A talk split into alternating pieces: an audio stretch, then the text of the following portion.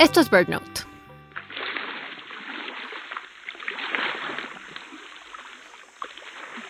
Imagina remar lentamente a lo largo de la orilla de un meandro boscoso en el oriente de Ecuador. De repente, un pájaro desgarbado del tamaño de un pollo sale volando de un arbusto colgante y aletea torpemente hasta el siguiente grupo de arbustos. Es un hoazín, pariente de los cucos y una de las aves más extrañas del mundo.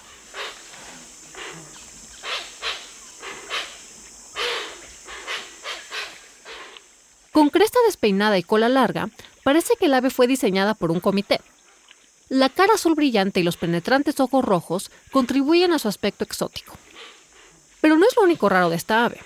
El hoazín es vegetariano y se satisface con hojas, para después echarse a descansar y digerir durante periodos largos.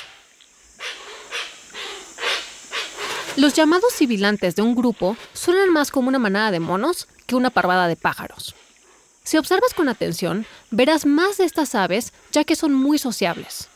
Anidan sobre el agua y cuando un polluelo es molestado por un depredador, brinca del nido con un chapoteo y vuelve a subir a la vegetación gracias a las garras vestigiales en sus alas. Estas garras son únicas en el mundo de las aves.